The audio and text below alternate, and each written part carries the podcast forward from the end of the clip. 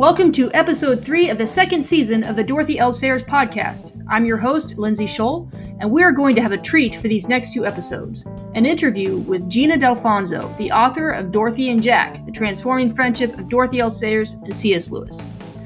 This well written and thoughtful book helps us understand not only their friendship, but also more about friendship itself.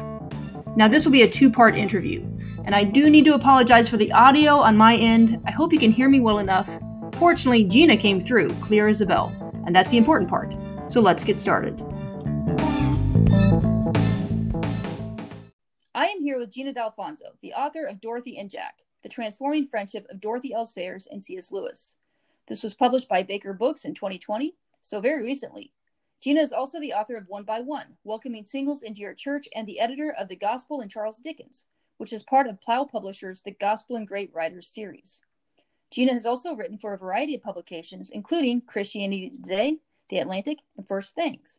Gina also has a book review newsletter entitled Dear Strange Things, and the website for that is dearstrangethings.substack.com. And Gina, given that intro, we could talk about a wide, wide range of topics. The Gospel in Charles Dickens was published just a month after Dorothy and Jack, mm-hmm. um, as far as I could tell. So, given your numerous interests, what first drew you to write Dorothy and Jack? Was it Lewis first? Was it Sayers first? The friendship first? Can you talk to us about that? Yeah, I would probably say it was the friendship first because it is something that people sort of know about, but not really. if, if yeah. you know what I mean. Yeah.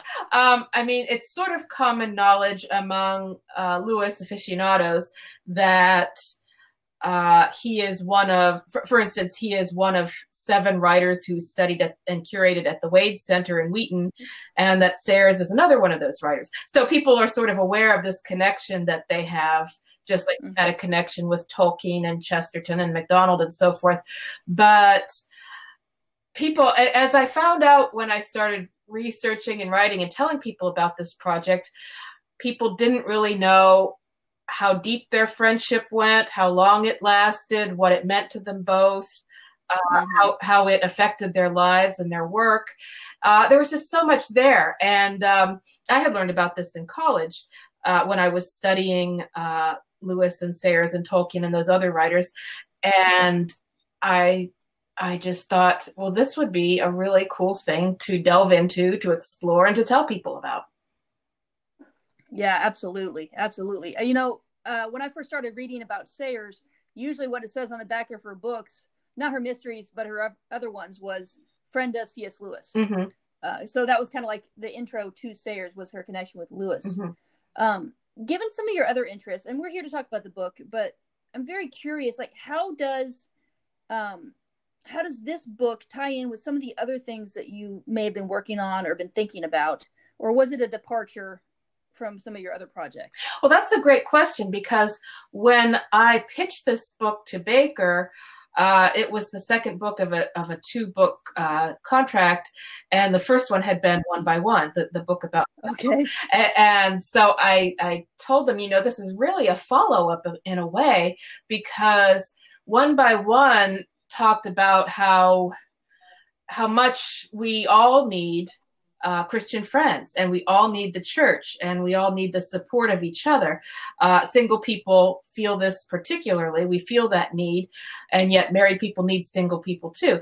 And so, this was a friendship, a Christian friendship of a, a woman who was married and a man who was single for most of his life and uh, it, it, was in many ways it, it, was just the sort of friendship i had been talking about and so it was positioned pretty well to to be the follow up to yeah. one and and to to really explore that idea in more depth.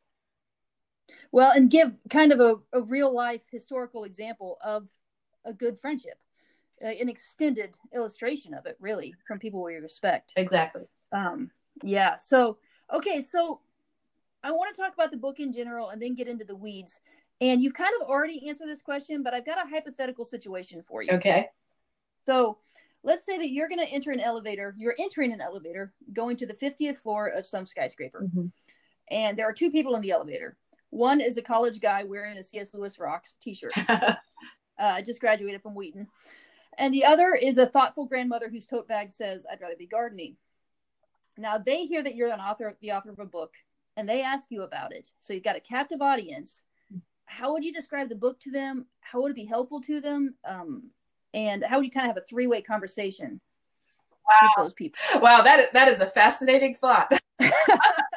well, I think it, that that is a good question too because I've sort of had to pitch this book to two different groups at once because as I found Lewis fans and Sayers fans don't always overlap. There are those who are very into Sayers who don't always know about the friendship with Lewis, and there are those uh, fans of Lewis who haven't have never really explored the friendship with Sayers. So so um, the Venn diagram is not it, it, right. it's not what you might think it would be. So um, yeah, so I would um, I might start with Sayers, and I might I might just start throwing out a few facts about her. You know, did did you know she wrote a lot of golden age mysteries? Because the woman, the, the older woman with the gardening T-shirt on, a, a lot of women in that demographic, you know, they tend to like mysteries. And um, and and I might throw out the fact, and and she was friends with C.S. Lewis, so of course that would make his ears perk up, and uh, so so I, I would probably start with her, and then I would sort of broaden it, and I would say, and and I've my, my book really goes into that friendship with Lewis and just sort of take it from there and uh, just just uh, throw out all the little tidbits and, and interesting facts that might uh, hook them both. Yeah, that sounds like a good elevator ride. I think so too. Um, yeah, and I think that uh, the, the, one of the reasons I was kind of thinking along these lines is it's such a good uh, it's such a good example of friendship and how to conduct a friendship, but it's not the chummy type of friendship that we're familiar with. Mm-hmm. It's not hanging out and all of that. There's something much stronger going on there and much different than just just uh, living life together because that's not really what they were doing. Right. Um, they had other th- shared things. Yeah, that they were well. For one thing, so much of their friendship is captured in correspondence, and so much of it uh, was based on correspondence because they didn't live particularly near each other. Uh, they were both very busy with their respective careers and, and family commitments, and they just didn't have many opportunities to get together. In fact, their letters are, are always saying how they wish they had more time to get together. So um, they, they had a, a largely correspondence based friendship, which was good in a couple of ways because. For, for one thing, it's great for us because now we have all their letters to read, many of which I've quoted in the book, and their letters are wonderful. And also, it was, I think, good for them in a way because uh, they letters give you the opportunity to sort of sit and think through what you're going to say. And they're, they're really sort of a meeting of minds um, which by the way was a working title for the book. Um, and these were both such brainy people. I mean they their thought process is just fascinating to follow. And they these letters gave them the opportunity to sort of bounce things off each other. Um, to be sounding boards for each other, to be confidants for each other, even to bicker a little bit sometimes. And uh, they they just um, they, they just were very conducive to a deep friendship. Right, right. And when you're writing things, as you say, you have a chance to sound out your ideas, mm-hmm. and you don't get to see the person's reaction yet. So you get to get move. You're not judging off of that. You just kind of you know plowing forward with your ideas and developing them and then they get to deal with the whole package exactly because they can't respond. um, so I found I found the book helpful several ways. Obviously, because of this podcast, I'm coming from strongly a Sayers perspective, although I, I love Lewis. Um, one way that I found it really helpful is it's a reference. You actually put a timeline in the in the mm-hmm. book at the end, and just like, but the whole book is put together in a chronological way. And um, I would like for you to tell our listeners a little bit more about the structure of the book. You mentioned in another interview that the book kind of structured itself. Yes. Um, so tell us how the book is arranged. Did you deal with any other structures? Because you could have done a thematic structure or another one. Just tell us about the overall, you know, bones of it. Well, the really nice thing is that the chronological and the thematic just sort of came together in this one because it when I started writing it well, well, before that, when I started researching it, when I, you know, I got out all the collected volumes of their letters and started going through them and tagging like each letter from each to the other, and uh, just you know going through it very carefully. I noticed how, as their friendship progressed, it sort of came went into different stages, and you know, at first they collected, uh, they connected on a very um, intellectual level, and and, and a spiritual level too. I mean, they they had their faith in common. They had their their interest in literature in common and their writing and everything. And so they really connected at first, and then their friendship sort of went into different areas, like where they started they started um, finding areas where they differed. Sometimes they would clash a little bit. They they would they they would talk about um, issues of gender, which obviously affected their friendship. They would talk about issues of you know in, integrity as a christian writer you know what what should a christian writer tackle what shouldn't a christian writer tackle what what what does it mean to have integrity in your work and you know not sell out and not um not go into areas that you're not equipped to deal with. You know, how should a Christian handle these things? So there were just these natural stages that sort of occurred in their friendship. And then, and then, uh, in the last few years, it became more and more personal as they talked about different things they were going through. He, you know, his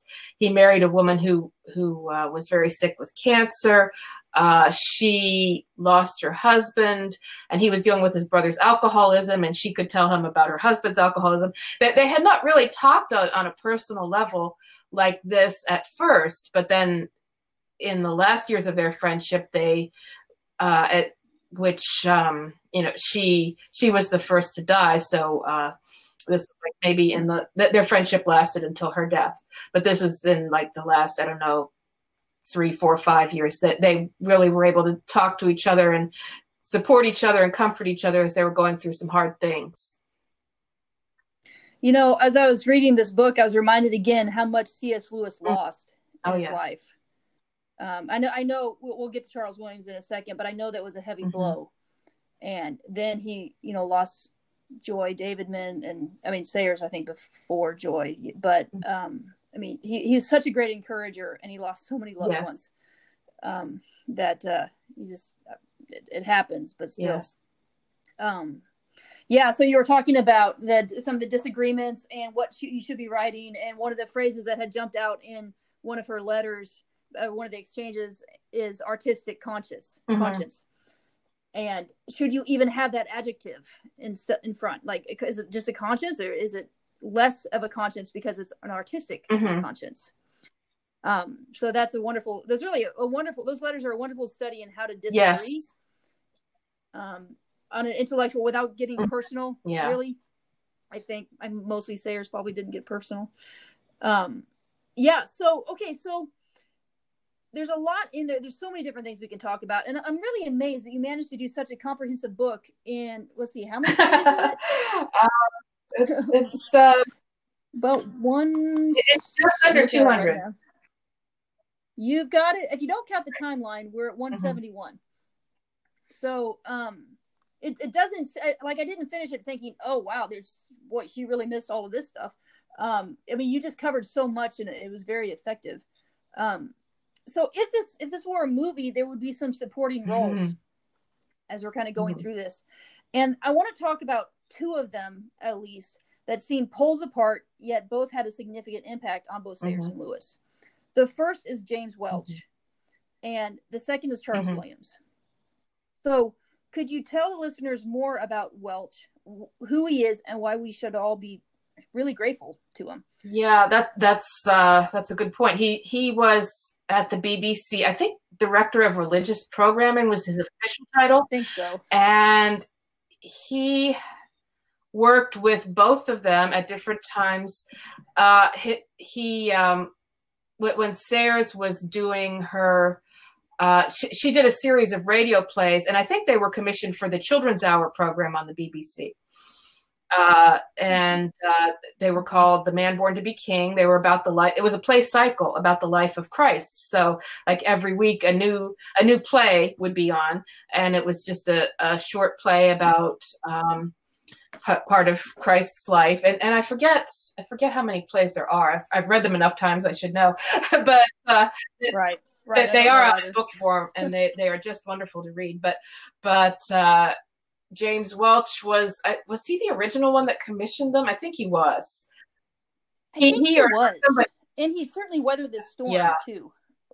yeah, there, there was very, there was a great deal of controversy because uh, she insisted, and again, this was part of her belief on in uh, the integrity of a Christian writer. She insisted that her Jesus be realistic, that he talk like a real person, that all the people in in the mm-hmm. place talk like real people and sound uh, modern not not not in, not in right. any sort of gimmicky way but just that they talk that the way people in her time would be used to hearing people talk. And there was so much controversy over that. And um and she weathered it. And uh that the BBC, you know, they went ahead with it, and those plays uh, were just they were a hit and i think they taught people children of course and also the adults who were listening in they taught people so much that they hadn't known about jesus because one of the things that really uh, bothered Sayers was that people even christians in her time knew so little about what they professed to believe. Uh, that, that that the culture in general knew so little about what christianity really entailed. So she was dedicated to showing them and she did that and then, of course, Welch was also involved in getting Lewis to broadcast uh, his talks, which eventually would be turned into mere Christianity.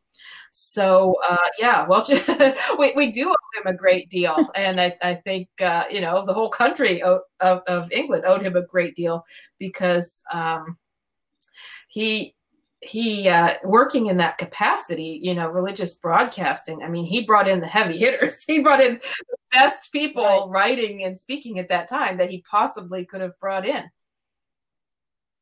Right, right, and uh, just think of the things. I mean, you never know what would have been without that, but his, his a bit of courage regarding what he was doing. And I remember when I first started reading about these things, being struck at how Christian the BBC mm-hmm. was, and that it that it was direct it was trying to be christian in a, in a very mm-hmm. specific mm-hmm. way um and uh, i know all of our we have a lot of listeners who maybe aren't christians and stuff but at that time given the british government and identity that was that was okay i mean he had he had the freedom mm-hmm. to do that